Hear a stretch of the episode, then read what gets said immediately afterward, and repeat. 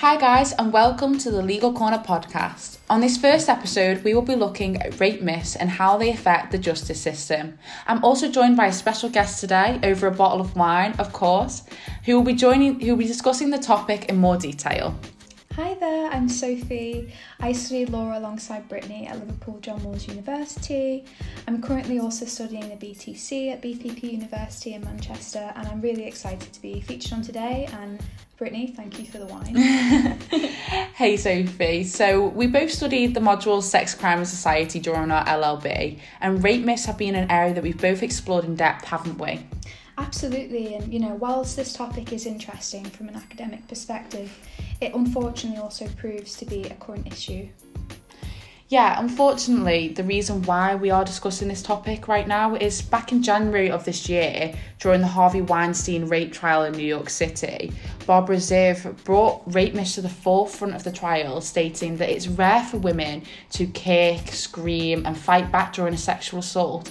Ziv, who is a psychiatrist and expert witness for the prosecution, also brought rape myths to the centre stage during the Bill Cosby sexual assault trial, stating that Society clings to, to the fact that most sexual assaults are committed by strangers and that victims typically scream and try and run away and that they immediately report assaults. But I think that's simply not true, is it?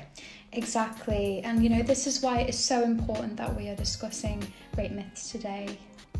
Yeah, so Sophie, why don't you start by explaining what a rape myth is?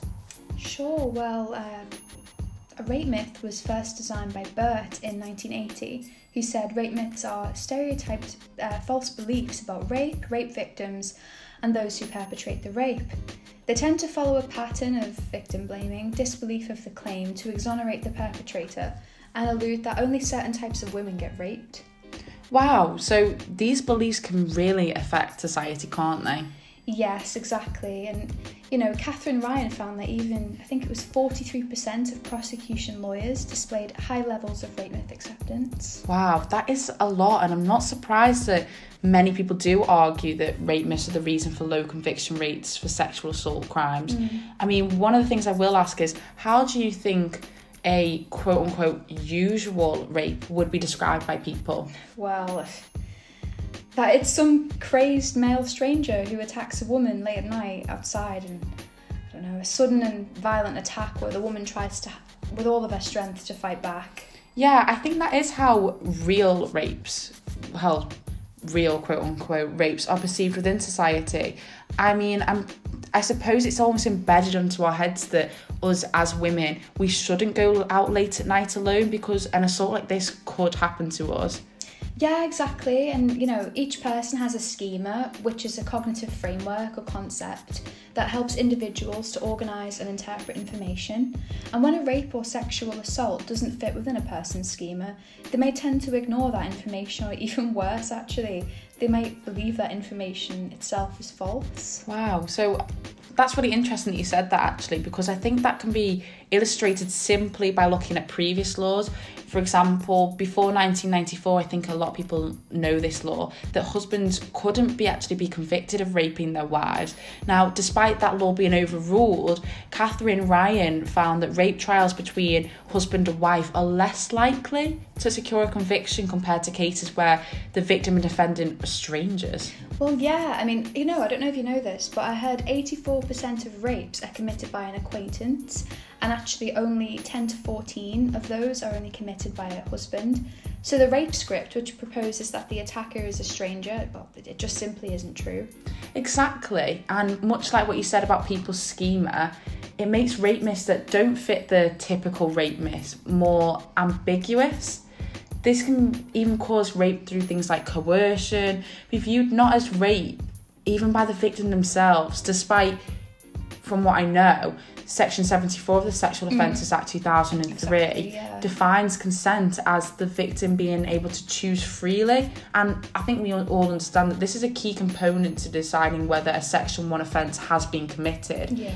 Yeah, exactly. So when the perpetrator removes the victim's choice by coercing the victim, it still qualifies legally as rape, mm. but because of rape scripts, it may not be viewed that way by jurors within by jurors or even within society. Yeah. Yeah. So, Sophie, what kind of rape myths have you heard about?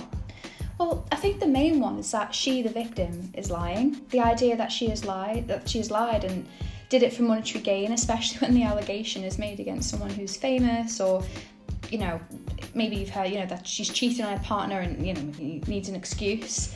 You just need to look at how some people have interpreted the Bible, for example, that women are these liars and temptresses of evil. I think that this is partly where this belief maybe could stem from. Yeah, I completely agree. I think a lot of the time there is this almost underlying hostility towards women, which causes this belief to be so wide held, despite it being believed that only, I think it's been said, 2 to 8% of rape accusations Yeah. are believed to be false. Mm. But I agree, I think this is one of the wider held, held beliefs. Yeah, and you know exactly. And the problem is, the problem we have here is that when tabloids and other newspapers report, report false accusations, it makes this belief more widespread and Mm. it strengthens the preconceived idea that women lie about rape. Yeah, and I think you can also, in a way, link that to the just world theory from Lerner and Matthews. Yeah. It's yeah, exactly. So it's this idea that people need to believe in a just world where everyone almost gets their just desserts Hmm. and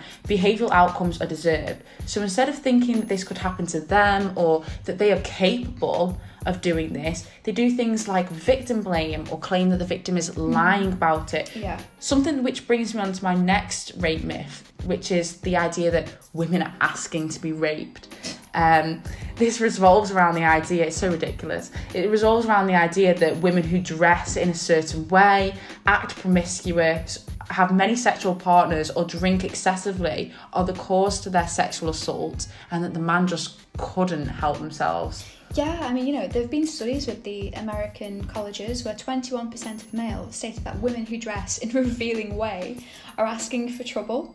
And, you know, 22% actually said that women are to blame for their sexual assault if they've had too many partners. Wow, I'm actually really shocked by that. That is a big percentage of young males that believe that, isn't there? It's almost as if women's actions may be catalytic agents of their sexual assault. And I also think women who victim blame maybe trying to do that so that they exonerate themselves from the Yeah. type of girl that gets raped. Exactly. Yeah, it's like this idea that they may think to themselves, well, I don't invite boys back to my house mm-hmm. late at night after a mm-hmm. few drinks, or I don't go out dressed provocatively, so that would never happen to me. Mm-hmm. I mean, you just need to look at Kushner QC, who hmm. stated that people are likely to see drunken girls as an easy target.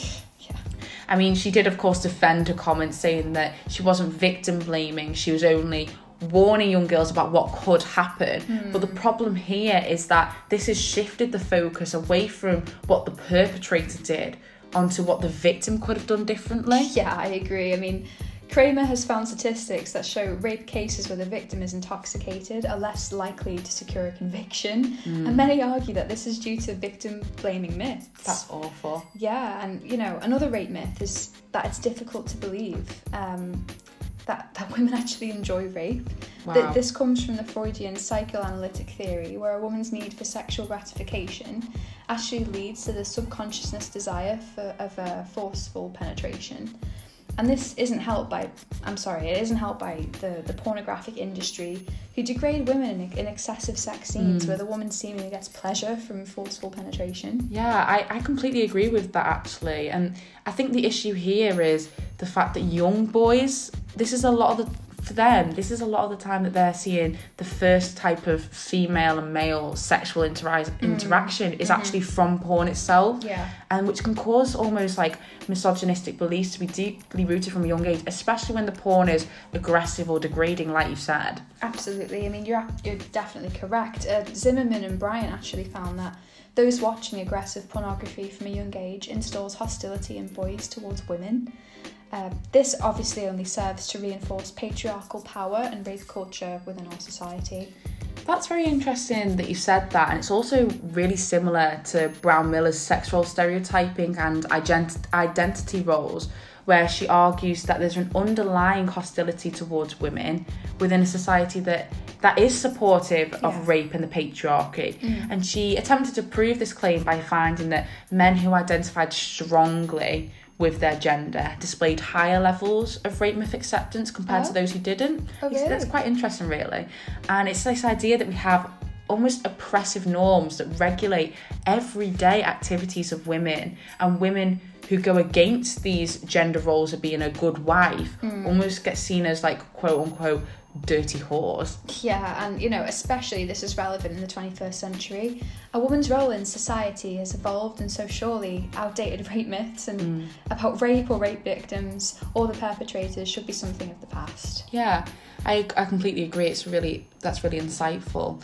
So now that we have discussed what rape myths are, I think we should look at how they affect the justice system. So for me personally, I would argue that they create barriers.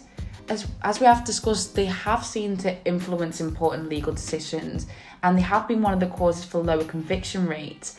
Um, this inherently, for me especially, I feel like this undermines my confidence within the justice system, and I feel like this would be the same for Preach. yeah for every for every woman exactly Yeah. so women women may also not want to report their sexual assaults over fears of not being believed or having to go through trauma of reliving the ordeal which almost re- um, results in like a justice gap Absolutely. I mean, we have seen in several cases during cross examination where barristers may use rape myth language to influence the jurors' decision making.